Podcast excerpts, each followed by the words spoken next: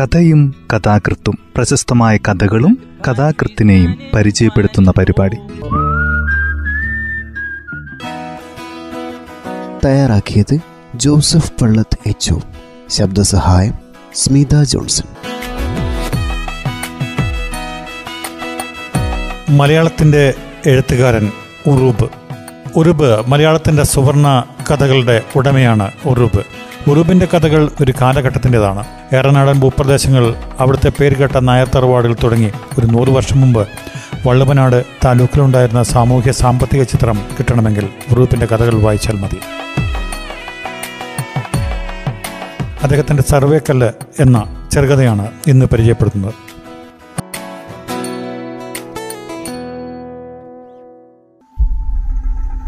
കുട്ടപ്പ പണിക്കർ കുഞ്ഞിത്തേയി അമ്മയെ കല്യാണം കഴിച്ചു. കുട്ടപ്പ പണിക്കാർക്ക് സന്തോഷായി. കുഞ്ഞിത്തേ അമ്മയ്ക്കും. എല്ലാറ്റിലും അധികം സന്തോഷമായത് കുഞ്ഞിത്തേ അമ്മയുടെ അമ്മാമനായ ഈച്ചരൻ നായർക്കാണ്. തറവാടിനോട് കൂറുള്ള ആ കാരണവർ തന്റെ തറവാട്ടിലെ ഏക സന്തതിയായ ആ മരുമകളുടെ വിവാഹത്തെപ്പറ്റി വേവലാതിപ്പെട്ടിരിക്കുകയായിരുന്നു. കുഞ്ഞിത്തേ അമ്മയിൽ ഒരു പൊടുപ്പുണ്ടായിട്ട് വേണം ആ തറവാട് നിലനിൽക്കാൻ. ഒരു പൂവെടുത്തു പോലും ഏറ്റാതെയാണ് ഈച്ചരൻ നായർ അവളെ വളർത്തിയിട്ടുള്ളത്. അമ്മയോ അച്ഛനോ ഇല്ലാത്ത ആ പെൺകിടാവ് അമ്മാമന്റെ തണലിൽ വളർന്ന് പതിനെട്ട് കഴിഞ്ഞ് പന്തലിച്ച് നിൽക്കുകയാണ്. എങ്ങനെ വേവലപ്പെടാതിരിക്കും? മക്കളെ ചൊല്ലി ഈശ്വരൻ നായർ ഒരിക്കലും അസ്വസ്ഥനായിട്ടില്ല. അവർ നന്നായാൽ അവരുടെ തറവാട്ടിലേക്ക് എന്നാണ് അവരുടെ വിശ്വാസം. കുഞ്ഞിത്തേയി പ്രസവിച്ചു. കുട്ടികളുണ്ടായി. തറവാട് തളരാതെ നിൽക്കണേ എന്നാണ് ഈശ്വരൻ നായർ നിത്യവും പരദേവതയോട് പ്രാർത്ഥിച്ചിരുന്നത്. വരാൻ പോകുന്ന ആ തലമുറയ്ക്ക് വേണ്ടി കഠിനാധ്വാനം ചെയ്യുകയും പതിവാണ്. കാലത്തെഴുന്നേറ്റ് കഞ്ഞിയും മോന്തി കൈക്കോട്ടെടുത്ത് ചുമലിൽ വെച്ച് കണ്ടത്തിലേക്ക് ഇറങ്ങിയാൽ തിരിച്ചു വരുന്നത് സൂര്യൻ തലമറിഞ്ഞ ശേഷമാണ്. കുളിയും ഊണും കഴിച്ച് ഉമ്മറത്തെ ചാരുവടിയും മേൽ കിടന്ന് സ്വല്പം വിശ്രമിക്കും. അപ്പോഴൊക്കെ മരുമകളെ പറ്റിയായിരുന്നു ആലോചന. ഈശ്വരൻ നായർ മരുമകൾക്ക് ഭർത്താവിനെ തേടി നടക്കുന്നുവെന്ന് നാട്ടുകാർ പറയുക ഏയ് ഈ തറവാടിക്ക് അത് വിചാരിക്കാൻ തന്നെ വയ്യ. കുഞ്ഞിത്തേയോ തനിക്ക് എന്തെങ്കിലും ഒരു നാണിക്കുറ്റമുള്ളതായി ആ പെൺകിടാവ് കരുതുന്നില്ല. യൗവനത്തിനാകാവുന്നിടത്തോളം ചിത്രപ്പണികൾ ആ മേനിയിൽ നടന്നിട്ടുണ്ട്. ഏത് കാട്ടുപൊന്തയെയും പുഞ്ചിരി കൊള്ളിക്കുന്ന വസന്തകാലം അവളെ തഴുകി തലോടി നിൽക്കുന്നു. ചുരുണ്ട് ഇരുണ്ട തലമുടി എണ്ണ പുരണ്ട ഉഴുന്നിൻ മണിയുടെ വർണം ചൂണ്ടൽ കൊളുത്തുപോലെയുള്ള നോട്ടം ചവിട്ടി തിമർത്തി നടത്തം. എനിക്കെന്താപ്പാ എന്ന ഭാവം. അവളെ സംബന്ധിച്ചിടത്തോളം എല്ലാം ശരിക്ക് ശരിയായിരുന്നു. എങ്കിലും ഉച്ചക്കിരുന്ന് കോടിമുണ്ടിന് കോഴിക്കണ്ണടയാളം കുത്തുമ്പോഴോ അന്ത്യത്തിരി തിരയ്ക്കുമ്പോഴോ അവളുടെ ഹൃദയത്തിലും പിരിമുറുകി വരുന്ന ചില വികാരങ്ങൾ അടയാളം കുത്താൻ ശ്രമിക്കാറുണ്ട്. അപ്പോൾ അവ്യക്തമായ ഒരേകാന്തത അനുഭവപ്പെടുകയും ചെയ്യും. അന്ന് കുഞ്ഞിത്തേയി കിണറ്റിൻകരയിലിരുന്ന വെങ്കലപാത്രങ്ങൾ തേച്ച് വിളിപ്പിക്കുകയായിരുന്നു.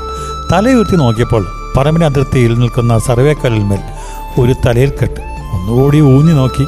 കൊട്ടോപ്പണിക്കരാണ്. അങ്ങേ പറമ്പിന്റെ ഉടമസ്ഥൻ. അവിടെ നടക്കുന്ന കിളയുടെ മേൽനോട്ടം വഹിക്കുകയാണ്. കൂടെ കൂടെ ഓരോ നിർദ്ദേശങ്ങളും പുറപ്പെടുവിക്കുന്നുണ്ട്. ചാത്തപ്പ ബെയിൽപ്പാട് തിരിയുമ്പോഴേക്ക് ആ മുറി കിളച്ച് കയറണം കേട്ടോ. പിറ്റേന്ന് വാത് തുറന്നപ്പോൾ തന്നെ കുഞ്ഞിത്തേയുടെ കണ്ണ് പകുതി കിളച്ച ആ കണ്ടത്തിലേക്ക് ഓടിച്ചെന്നു. തന്റെ ഹൃദയം പോലെ തന്നെയുണ്ട് ആ പറമ്പ്. ആ സർവേക്കല്ല് ശൂന്യമായി നിൽക്കുന്നു. എങ്ങു നിന്നോ പാറി വന്ന ഒരു വിറവാലം കിളി ആ കല്ലിന്മേലിരുന്ന് രണ്ടു മൂന്ന് തവണ കുണുങ്ങി. മറ്റൊരിടത്തേക്ക് പറന്നുപോയി. കുഞ്ഞിത്തേയുടെ കറുത്ത കവളുകളിൽ കുറെ കൂടി എണ്ണമയം വന്നു. കണ്ണുകളിൽ പുലർകാല പ്രഭ എത്തി നോക്കി. എന്നിട്ടും ഒരാലസ്യം. കാലത്തെഴുന്നേറ്റ തിരിതാകൃതിയായി ജോലി ചെയ്യാനുള്ള ആ പെൺകിടാവിന് ഒന്ന് കോട്ടുവായിട്ടാരെന്താന്ന് എന്നൊരു തോന്നൽ. എന്നിട്ട് ഒരിടത്ത് ചാരിക്കിടന്ന് ഓരോന്നങ്ങനെ വിചാരിക്കുക. പക്ഷേ നിവൃത്തിയില്ല. എല്ലായിടത്തും അവളുടെ കണ്ടെത്തണം കന്നിനെ നോക്കുന്ന ചെക്കനെ വിളിച്ചു. അടുക്കളക്കാരിയെ ശാസിച്ചു. അടുപ്പിലെ ചാരം വാരി തീ പൂട്ടി കുളിയും കഴിഞ്ഞ് പരദേവതയോട് പ്രാർത്ഥിച്ചു. എന്നെ സഹായിക്കണേ. ഈച്ചരൻ നായർ കൈക്കോട്ടം ചുമലിൽ വെച്ച് മേലെ തൊടിയിലേക്ക് കയറി. കുഞ്ഞിത്തെ വീണ്ടും കിളപ്പറമ്പിലേക്ക് നോക്കി. പണിക്കാൻ നിരന്നു കഴിഞ്ഞു. കിളക്കിലും മറിക്കിലും തിരക്ക്. പുതുമണ്ണിന്റെ മാദകമായ പരിമളം. ഭൂമി ഒരമ്മയാവാൻ ചമഞ്ഞൊരുങ്ങുകയാണ് അവളുടെ കണ്ണുകൾ ആ സർവേ കല്ലിന്മേലേക്ക് പാറിച്ചെന്നു. ആ സർവേ കല്ലിന്മേൽ ഒരു കാലും എടുത്തു വെച്ച് കുടയും കുത്തി നിൽക്കുകയാണ് കുട്ടപ്പ പണിക്ക് പത്ത് മണി കഴിഞ്ഞു. പതിനൊന്നായി. പന്ത്രണ്ടും കഴിഞ്ഞു. ആ കൊടും വെയിലത്തും സർവേക്കലിൽ ചവിട്ടി നിൽക്കുകയാണ് കുട്ടപ്പ പണിക്കർ കിണറ്റിൻകര ചെന്നപ്പോൾ കുഞ്ഞിത്തേയി അമ്മയ്ക്ക് ഒരാലോചന. പണിക്കർ ഒരു തറവാട്ടുകാരനല്ലേ? തങ്ങളുടെ അതിരന്മേൽ ഇത്രയും നേരം നിന്നിട്ടും ഒരു ഔദാര്യവും കാണിക്കാതിരുന്നാലോ? പകുതി കിണറ്റിലേക്കിട്ട പാളയും കയറും വലിച്ചെടുത്ത് താഴെ ഇട്ടു. രണ്ടും കൽപ്പിച്ച് അതിർക്കൽ ചെന്ന് ചോദിച്ചു ദാഹിക്കുന്നുണ്ടോ? കുട്ടപ്പ പണിക്കർ കുടപൊക്കി തലതിരിച്ച് കുഞ്ഞിത്തേയെ ആകെ ഒന്ന് നോക്കി. അല്പം കാപ്പിയോ സംഭാരമാ വേണ്ടത്? സംഭാരമായാൽ ഏറെ നന്ന്. പച്ചവെള്ളമായാലും വിരോധമില്ല. അതിന് കുഞ്ഞിത്തൈ മറുപടി പറഞ്ഞില്ല. അവൾ ചവിട്ടി കൊതിച്ച ഒരു നടത്തം. അഞ്ച് നിമിഷത്തിനുള്ളിൽ ഒരു കിണ്ടി സംഭാരവുമായി തിരിച്ചു വന്നു. കുട്ടപ്പ പണിക്ക് മുരലിലൂടെ വായിലേക്ക് ഒരു വെള്ളച്ചാട്ടം സൃഷ്ടിച്ചുകൊണ്ടങ്ങനെ നിൽക്കുമ്പോൾ കുഞ്ഞിത്തൈയുടെ കണ്ണുകൾ അയാളുടെ തൊണ്ടയിൽ മേൽപോട്ടും കീഴ്പോട്ടും പാഞ്ഞു കളിക്കുന്ന മുഴയിൽ ചുറ്റിപ്പറ്റി നിന്നു. കിണ്ടി തിരിച്ചു കൊടുത്തപ്പോൾ അവൾ ചോദിച്ചു മതിയോ? ഇപ്പൊ മതി. കിള പിന്നെയും മൂന്ന് ദിവസം നീണ്ടു നിന്നു. മൂന്ന് ദിവസവും കുട്ടപ്പ പണിക്കർക്ക് ദാഹമുണ്ടായി. കുഞ്ഞിത്തൈ സംഭാരം കൊണ്ടുപോയി കൊടുക്കുകയും ചെയ്തു. മൂന്നാം ദിവസം അവൾ ചോദിച്ചു എന്തിനാ ഈ സർവേ കല്ലിന്മേൽ ഇരിക്കുന്നത്? ഈ ഉമ്മറത്ത് കയറി ഇരുന്നാലും കിള നോക്കാൻ കഴിയൂലോ? പക്ഷേ സർവേ കൽമേനിരുന്നാൽ സുഖം കൂടും. ഇതെന്റെ ഭൂമിയുടെ അതിർത്തിയാണല്ലോ. അതിർത്തി വിടാതിരിക്കുന്നത് എപ്പോഴും നല്ലതല്ലേ? അതായിരിക്കും. കുഞ്ഞിത്തേയി അതും പറഞ്ഞ് അടുക്കളയിലേക്ക് കയറി. അന്നത്തോടുകൂടി കിള തീർന്നു. പിറ്റേന്ന് പുതുമണ്ണിളകിയ ആ ഭൂമി ഏകാന്തമായി ചുടുനെടുവിൽപ്പെട്ടു നാല് ദിവസം അങ്ങനെ കഴിഞ്ഞു. അഞ്ചാം ദിവസം കുട്ടപ്പ പണിക്കരുടെ മൂത്ത അളിയൻ കയറി വന്നു. കുശല പ്രശ്നങ്ങൾക്ക് ശേഷം ഈശ്വരൻ നായരോട് പറഞ്ഞു. നമ്മുടെ കുട്ടപ്പയ്ക്ക് ഒരു സംബന്ധം വേണത്രേ? ആ അതിനൊക്കെ പ്രായമായല്ലോ. ഈടുത്തെ കുട്ടിയോട് കൂടി ആയാൽ തരക്കേടില്ല എന്നുണ്ട് ഈശ്വരൻ നായരുടെ ഹൃദയത്തിൽ നിന്ന് ആഹ്ലാദത്തിന്റെ ജ്വാല മേൽപോട്ട് തള്ളിക്കയറി. ഇത്രയും അനായാസമായി ഒരാലോചന വന്നു കയറുമെന്ന് അദ്ദേഹം വിചാരിച്ചില്ല. എനിക്ക് ഇതിലും വലിയ ആഹ്ലാദമുണ്ടോ എന്ന് പറഞ്ഞ് ചാട് എഴുന്നേറ്റ ഈശ്വരൻ നായർ പിന്നെ ശരിക്കും വന്നിരുന്നത് കുഞ്ഞിത്തേയുടെ കല്യാണം കഴിഞ്ഞിട്ടാണ്. അങ്ങനെയാണ് ആ വിവാഹം നടന്നത്. കുഞ്ഞിത്തേയുടെയും കുട്ടപ്പപ്പണിക്കുടെയും ദാമ്പത്യം പ്രശാന്തമായിരുന്നു. കാലത്ത് എഴുന്നേറ്റ് പല്ല് തേക്കാൻ കിണറ്റുകരയിലിരിക്കുമ്പോൾ കുഞ്ഞിത്തേയി ചോദിക്കും ആ സർവേക്കല്ല് കണ്ടോ? പല്ല് പല്ലുതേപ്പ് കഴിഞ്ഞ് രണ്ടാം മുണ്ടും എടുത്ത് ചുമലിലിട്ട് കുട്ടപ്പ പണിക്ക് സ്വഗൃഹത്തിലേക്ക് നടക്കുകയും ചെയ്തു. രണ്ടാമത്തെ കൊല്ലത്തിന്റെ മധ്യത്തിൽ വെച്ച് കുഞ്ഞിത്തേയി ഒന്ന് പ്രസവിച്ചു. കുട്ടിയുടെ കരച്ചിൽ കേട്ടപ്പോൾ ഉമ്മറത്തു നിന്നും പതുങ്ങിയിരുന്ന് ഈച്ചറിനേർ അകത്തേക്ക് തലനീട്ടി ചോദിച്ചു എന്താ കുട്ടി? ആണ്.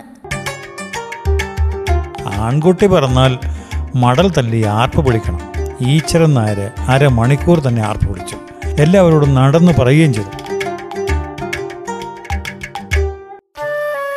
നോക്കിൻ നമുക്കൊരു മരുമകനുണ്ടായിരിക്കുന്നു. എന്റെ തറവാട്ടിന് കൂമ്പ് വന്നു. അതിൽ പിന്നെ ആ മനുഷ്യൻ അധികം അധികം അധ്വാനിക്കാൻ തുടങ്ങി. മുതിർന്നു വരുന്ന മരുമകന് വേണ്ടി നാല് കാശുണ്ടാക്കി വയ്ക്കണം. കുട്ടപ്പ പണിക്കർക്കും വലിയ സന്തോഷം. ഒരച്ഛന് അത്ര സന്തോഷം ഉണ്ടാകേണ്ടതില്ലെന്നാണ് ഈശ്വരൻ നായരുടെ പക്ഷം. ഓ അയാളുടെ തറവാട്ടിലെ അല്ലല്ലോ ഈ കുട്ടി. കുട്ടിയുടെ പേർവിളിയും ചോറൂണുമെല്ലാം പൊടിപ്പനായി നടന്നു. സ്വതേ പിശുക്കനായ ഈച്ചിര നായർ മടിശീലയുടെ കയറ് നല്ലവണ്ണം അഴിച്ചു. ചോറൂണ് ഇതിലും ഗംഭീരമാക്കണമെന്നുണ്ടായിരുന്നു ആ അമ്മാമന്. പക്ഷെ തോരാതെ കൂടിയ മഴ ഒന്നിനും സമ്മതിക്കുന്നില്ല. ചോറൂണ് കഴിഞ്ഞിട്ട് മഴ നിന്നില്ല. എന്നല്ല മഴയെ തുടർന്നൊരു വെള്ളപ്പൊക്കവും. മതിച്ച കാളക്കുട്ടനെ പോലെ വെള്ളം ഇടവഴിയിലൂടെ കുതിച്ചു പാഞ്ഞു നാടൊക്കെ വെള്ളത്തിനടിയിൽ. ഈശ്വരൻ നായർ മാറത്ത് കൈവച്ചു. ഓ എന്റെ കരിക്കോറപ്പാടോ? കുട്ടപ്പ പണിക്ക് നെടുവീർപ്പിട്ടു. ഓ എന്റെ ചീര വിതച്ചത്. ഈ ശീതക്കാറ്റ് എന്റെ മോന് ജലദോഷം പിടിപ്പിക്കും. മൂന്ന് ദിവസം കഴിഞ്ഞിട്ടാണ് വെള്ളം ഒഴിഞ്ഞത്. പ്രതീക്ഷിച്ചതെല്ലാം സംഭവിച്ചിരിക്കുന്നു. പച്ച പിടിച്ചു നിന്ന ഭൂമിയാകെ വിളർത്തു. കരിക്കോറപ്പാടത്ത് ചെളിക്കെട്ട് ചീരക്കണ്ടത്തിലേക്ക് മണൽ കുത്തിയൊലിച്ചിരിക്കുന്നു. കുഞ്ഞത്തെ അമ്മയുടെ മകന് ജലദോഷവും ഈശ്വരൻ നായർ പറമ്പിലാകെ നടന്നു നോക്കി. അങ്ങനെ നോക്കുമ്പോഴാ അയാൾ ഇത് കണ്ടത്. സർവേക്കല്ല് എന്റെ പറമ്പിലേക്ക് തള്ളി കുഴിച്ചിട്ടിരിക്കുന്നു. ചോദിക്കാൻ ഇവിടെ ആണും തോണും ഇല്ലാതായിട്ടില്ല. ഉടനെ പണിക്കാരെ വിളിച്ചു. മുമ്പുണ്ടായിരുന്നിടത്ത് നിന്ന് ഒരടി അങ്ങോട്ട് തള്ളി കുഴിച്ചു വെച്ചു. പിറ്റേന്ന കാലത്ത് പല്ല് തേക്കുമ്പോഴാണ് കുട്ടപ്പ പണിക്കർ ഇത് കണ്ടത്. ഒന്നും മിണ്ടിയില്ല. ഉച്ചയ്ക്ക് പണിക്കാർ വന്ന സർവേ കല്ല് പൊരിച്ചെടുത്ത് ഈശ്വരനായരുടെ ഭൂമിയിലേക്ക് മൂന്നടി തള്ളി കുഴിച്ചിട്ടു. ഈശ്വരനായർ അടങ്ങുമോ അങ്ങനെ ഉറച്ചു നിന്ന സർവേ കല്ല് നടക്കാൻ തുടങ്ങി. കുഞ്ഞിത്തേ അമ്മയ്ക്ക് വേവലാതിയുമായി. അമ്മാവനും ഭർത്താവും തമ്മിൽ ഒരു വടംവലി നടന്നു കാണാൻ അവരാഗ്രഹിച്ചില്ല. അല്ല അമ്മാവനോട് എന്തിനാ വഴക്കിന് പോണത്? അമ്മാവൻ എന്തിനാ എന്നോട് വഴക്കിന് വരുന്നത്? എന്റെ ഭൂമി ഒരു ഇഞ്ച് ഞാൻ വിടില്ല. അവൾ തോറ്റു. അമ്മാവനെ സമീപിച്ചു. അയാളും പറയുന്നത് ഒരിഞ്ച് ഭൂമി വിടില്ലെന്ന് തന്നെയാണ് പിന്നില്ലേ? എന്റെ മരുവാൻ വലുതാകുമ്പോഴേക്കും ഭൂമിയൊക്കെ അന്യാധീനപ്പെടാൻ പറ്റില്ല. അന്യാധീനപ്പെടുന്നുണ്ടോ അവന്റെ അച്ഛന്റെ കയ്യിൽ തന്നെയല്ലേ? കുഞ്ഞിത്തെ പതുക്കെ ഒന്ന് വാദിച്ചു നോക്കി. എന്ത്? കുട്ടപ്പയുടെ കയ്യിലായാലേ അവന്റെ തറവാട്ടേക്കാ? ആ. വീണ്ടും സർവേ കല്ലിന് സ്വൈര്യമില്ലാതായി. ഇളക്കലും പറിക്കലും കുഴിച്ചിടലും മാറ്റിക്കുഴിച്ചിടലും. ആ വഴക്ക് മൂത്തു. സർവേ കല്ലും പണിക്കാരും തമ്മിലുള്ള ഇടപാട് നിന്നു. അമ്മാമനും മരുമകനും തമ്മിലേറ്റു. വാശി മൂത്ത് കേസായി. ഒന്നാം കോടതി കഴിഞ്ഞു. രണ്ടാം കോടതിയിലെത്തിയപ്പോൾ കുന്നിൻ പുറത്തെ മരമെല്ലാം മുറിച്ചുവിറ്റ് ഈച്ചരൻ നായർ കേസ് നടത്താനുള്ള വക നേടി. കുട്ടോപ്പണിക്കർക്ക് ഒരു കഷ്ണം ഭൂമി തന്നെ വിൽക്കേണ്ടി വന്നു. എന്നിട്ടും ആ രണ്ട് തറവാടികളും ഒഴിഞ്ഞില്ല. രണ്ടാളും കണ്ടാൽ മിണ്ടാതായി.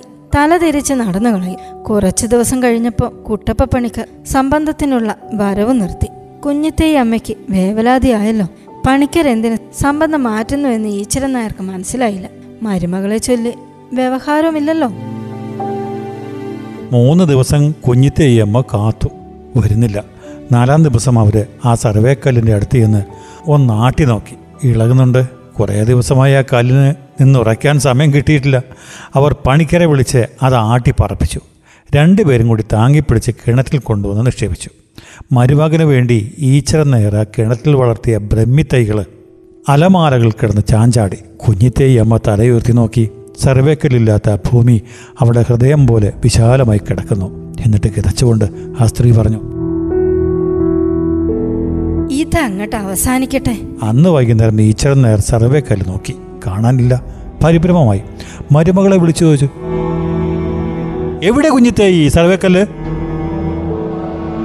എന്റെ നെഞ്ചത്ത്. അമ്മാമൻ എന്റെ കുട്ടിക്ക് സർവേ ഉണ്ടാക്കി കൊടുക്കാൻ വേണ്ടിയിട്ടേ. അച്ഛനെ കളഞ്ഞു. അച്ഛനില്ലാഞ്ഞാലും പുലരാം. ഭൂമിയില്ലാഞ്ഞാലേ കഴിഞ്ഞുകൂടില്ല. ഭൂമിയൊക്കെ കൊടുത്താലും ഒരച്ഛനെ കിട്ടില്ല. ശിവനെ എന്റെ നെഞ്ചത്ത് നിന്ന് ഈ സർവേക്കല്ല് ഒന്ന് എടുത്തു മാറ്റി തന്നാ മതി. ആ എനക്കതിന് നിവൃത്തിയില്ല. എന്റെ തറവാട് ഞാൻ നശിപ്പിക്കില്ല. എന്നാൽ ഞാൻ എന്റെ ജീവൻ നശിപ്പിക്കും. കുഞ്ഞത്തെ സത്യം ചെയ്തു. ഈശ്വരൻ നായർ ഞെട്ടിപ്പോയി. അന്നേ വരെ ആ തറവാട്ടിൽ ഒരു സ്ത്രീയുടെ ശബ്ദം അങ്ങനെ പൊന്തിയിട്ടില്ല. തന്റെ മരുമകളാണോ ഈ സംസാരിച്ചത്? അയാൾ ആകാശത്തേക്കും ഭൂമിയിലേക്കും ഒന്ന് നോക്കി. ചുറ്റും കണ്ണോടിച്ച് ഉമ്മറത്തേക്ക് കയറി ചിന്താധീനനായി ഉലാത്തി. ഭൂമിയുടെ ആണിക്കല്ലുകളൊക്കെ ഇളകുന്നു. ഭൂമി തന്നെ വഴുതി പോകുന്നു. കാലിനടിയിൽ ശൂന്യതയാണോ? ഇതോടൊപ്പം തന്റെ തറവാടിന്റെ മൂലക്കല്ലുകളും ഇളകി ഒലിച്ചു പോകുന്നുണ്ടോ? ഈശ്വരൻ നായർക്ക് കരച്ചിൽ വന്നു. സന്ധ്യ കഴിയുന്നതുവരെ അയാൾ ഉലാത്തിക്കൊണ്ടിരുന്നു. ഒടുവിൽ മരുമകളെ വിളിച്ചു. കുഞ്ഞിത്തേയി എന്താ അമ്മാവാ? നോക്ക് നീ തൂങ്ങിച്ചാവൊന്നും വേണ്ട. ഞാനേ കേസ് പിൻവലിക്കാം. നിനക്ക് ഇഷ്ടമല്ലേ പിന്നെ അമ്മാവൻ കൂട്ടിയാൽ ഈ തറവാട്ടിലെ ഒരു തറവേക്കല്ലും ഉറപ്പിച്ചു നിർത്താൻ കഴിയില്ല. ഞാൻ ഇപ്പൊ തന്നെ കുട്ടപ്പനെ കാണാം. വിശക്കണ്ട കേട്ടോ. കഥ ഇവിടെ അവസാനിക്കുന്നു. കേരളത്തിലെ പഴയകാല തറവാടുകളെ ആസ്പദമാക്കിയുള്ള ഒരു കഥയാണിത്. തയ്യാറാക്കിയത് ജോസഫ് പള്ളത്ത് എച്ച് ശബ്ദസഹായം സ്മിത ജോൺസൺ.